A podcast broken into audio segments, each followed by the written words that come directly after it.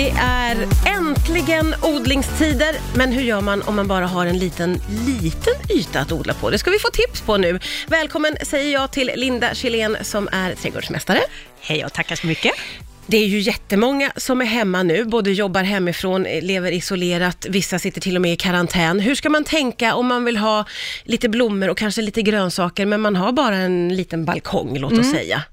Eh, när det gäller små utrymmen, då måste man maximera sin eh, eh, plats att odla på och då brukar vi prata mycket om att odla på höjden. Ah. Eh, vertikal odling, odla uppåt, klätterväxter, klockranka kan vara en sån här eh, vacker dekorativ växt att börja förodla nu eller som jag brukar säga, man kan adoptera klockrankor senare på säsongen ifrån trädgårdsbutikerna. Ah, okej. Ja, och då, då kan man tänka sig lite så här spaljer på Ja. balkongen då, Ja. och så, så kan växter få klättra där. Vill man ha ätbart, då skulle jag säga, den här är spännande, malabarspenat. Nej men jaha, vad är det nu då? Ja, den är, det är inte bara det att den är, den är väldigt snygg, den är ätbar också. Det är en växt som, alltså spenat, men den klättrar upp på höjden och sen får den så här äh, mörkgröna och lite så här lila toner. Oj. Och man äter då bladen på den och skördar. Och den har en fantastisk växtkraft. Det där är ju perfekt, för det, det, det tror jag många kan känna igen sig i, att även om man har litet, bara en liten balkong, det är underbart med blommor, men det är roligt att kunna odla någonting som man sen kan äta Ja. och göra sig en liten sallad på. Finns det fler sådana tips? Och då är det tips att odla grönsaker på en liten yta som du kan skörda om och om igen, eller som jag brukar säga, som ger mycket skörd för fröerna. Ah. Tomater, alltså, alltså sådana här små körsbärstomater, som är också självfertila, brukar de också vara. Och dessutom behöver man inte hålla på och tjuva dem, alltså du behöver inte just det. gallra särskilt, utan eh, de, de kan jag rekommendera. Men även eh, eh, plocksallad är också ja. bra. Ja, just det. Zucchini, Ja, det är ju väldigt tacksamt. det kan man odla på balkong. Va, va, vad ska man odla det i då? Behöver man ha en hel pallkrage eller kan man ha något mindre? Man kan odla i pallkrage och Ja. det finns pallkragar som är anpassade för att odla på balkong, där man har en, en botten som inte då låter jorden sippra ut, utan den står som på en bricka kan man säga. Ah. Jag vill slå ett slag för lättviktsmaterial när man odlar på balkong, Ja. för det blir tungt Ja, med ju jord. Ja. Och vi vill ju ha så mycket jord som möjligt i våra krukor. Ja. Och eh, för mycket jord, det betyder också att eh, du har mycket mull i jorden som håller kvar fukten. Och då behöver man inte hålla på och tänka så mycket på att vattna, utan då har du den här mullhalten mm, i jorden som håll kvar fukten helt enkelt. Ja, det är perfekta tips. Alla har ju inte en trädgård, kanske inte ens en balkong om man skulle vilja odla någonting i en kruka på fönsterblecket. Vad säger du om det?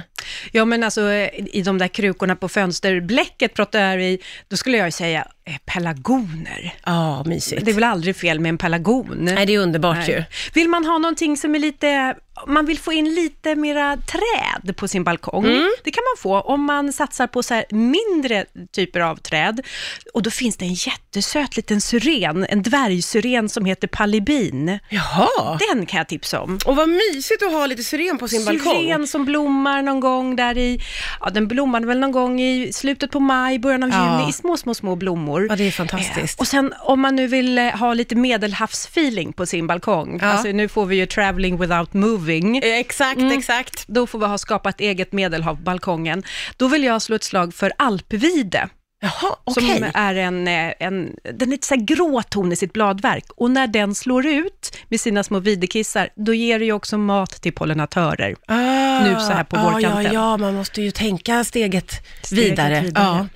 Eh, du, eh, om vi går tillbaka till att odla sånt som man kan äta, eh, till exempel bönor, vad säger du om det? Ja, jag brukar kalla sockerärtor och bönor för visarväxter, därför att de talar om om vi har tillräckligt med pollinatörer kring våran balkong. Ah. För lite rent generellt, när man öppnar upp en balja, av en sockerärt, till Ja. exempel en, en märgärt, och så hittar man massa ärtor där i, då vet man att vi har väldigt mycket pollinatörer.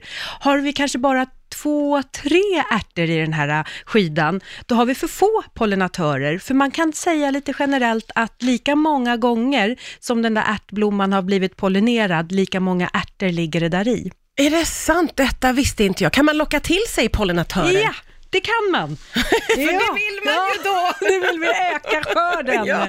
Ja. men det är ju inte bara vi som ska bli mätta, utan då kan vi ju faktiskt ha såna här dragarväxter. Och det är eh, alltså egentligen alla våra sommarblommor. Ja. Här håller jag nu i en snäckklint eh, som eh, eh, alla våra fjärilar och bin och humlor tycker om. Ja, det där är ju jättefint att tänka på både för trädgård och balkong, för det, det där är ju viktigt ju. Det är jätteviktigt, Ja. speciellt om man bor inne i stan, för här inne i stan så är det mycket asfalt och våra små bina, de ska flyga, det är som att de bara flyger över en öken, en asfaltsöken. Så att de eh, behöver vi se till att de har stationer där de kan landa och äta emellanåt. Gud vad vi får lära oss mycket, jag älskar det. Vi måste prata lite om förodling också. Lite av personliga eh, skäl, men jag gissar att jag inte är ensam om att ha börjat förodla, köpt fröer och små koppar och jord och satt på fönsterbrädan. Och det här har jag gjort förut, för jag älskar ju odling.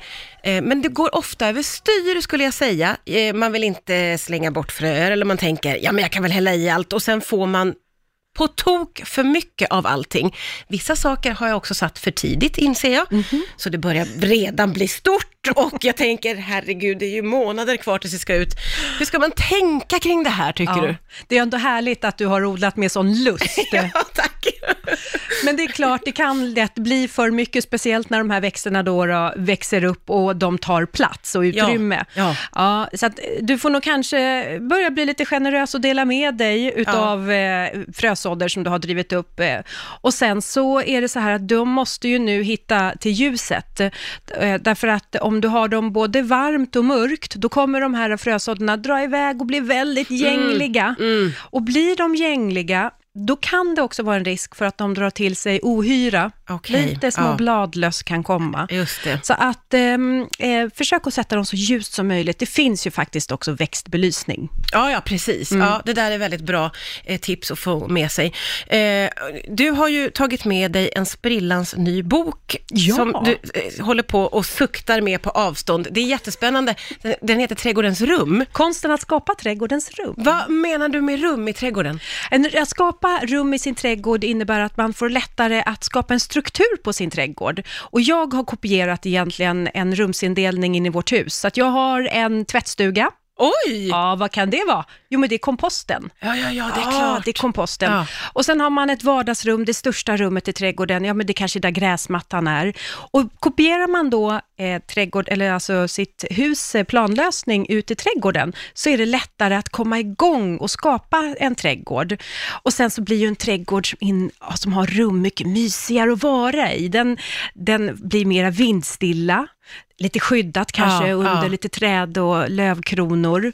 Plus att du kan göra så mycket olika, Ja. tänker jag då, även om det är kanske liten trädgård. Absolut, jag har bara 700 kvadratmeter tomt och då står ett hus på en, en stor yta. Ja. Men ändå har jag åtta rum i min trädgård. Gud vad spännande. Vad roligt det var att du kom hit idag. Tack snälla Linda Ja, Kjellén för att du kom till FM. Tusen tack.